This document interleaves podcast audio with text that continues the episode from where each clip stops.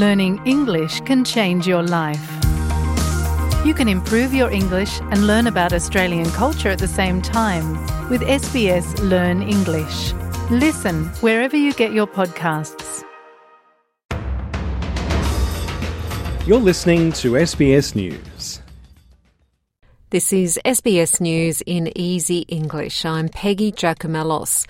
A heat wave is expected to grip large parts of the nation today, with five Australian states on high alert.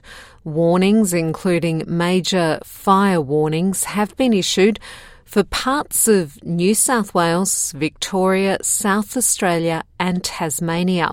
Residential and industrial properties have been lost in South Australia after a fire blazed through Port Lincoln.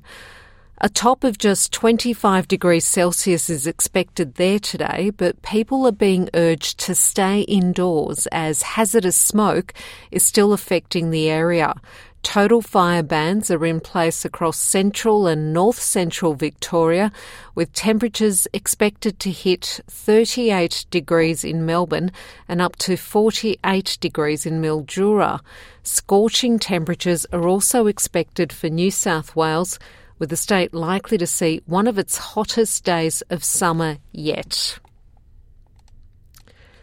United States President Joe Biden says it's unlikely that the last three objects shot down by US fighter jets are connected to China's spy balloon program. The US shot down a Chinese surveillance balloon along with other unidentified objects in recent weeks.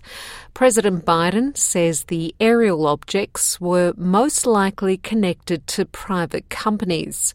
Former National Security Advisor to Donald Trump, John Bolton, has told the Nine Network there is no possible way to give a definitive answer at this point. We don't know what these last three objects were.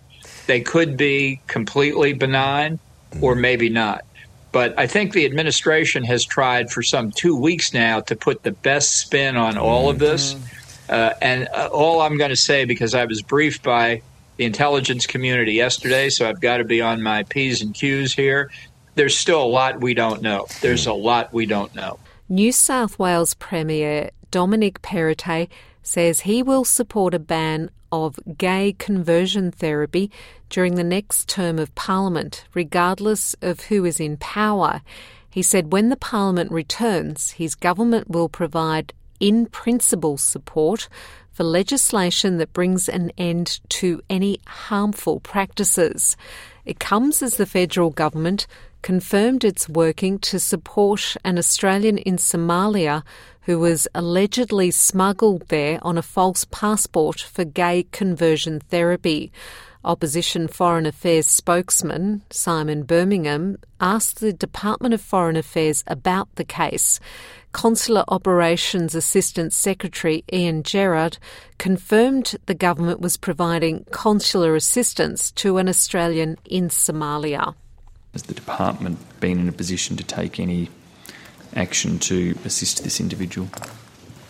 Senator, I can confirm that the department is providing consular assistance to an Australian in Somalia. The Australian High Commission in Nairobi continues to support that Australian and monitor his welfare. The Queensland and federal governments have announced a landmark $7 billion funding deal for the venues of the Brisbane 2032 Olympic Games. The rebuild of the Gabba Stadium will be solely funded by the Queensland Government, while the federal government will create new 17,000 seat Brisbane Live Arena at Roma Street. Around $2 billion has been set aside to upgrade existing venues and build smaller facilities. Prime Minister Anthony Albanese and the state's Premier Annastacia Palaszczuk say the event will create a lasting legacy for the country, create jobs and economic return. I think this is a very, very exciting day as people get closer and closer to 2032. The level of excitement will, will go up and it will be a, a, great games but a great legacy as well. This is about a legacy and this is going to set this state up for decades and decades to come. And that's SBS News in Easy English.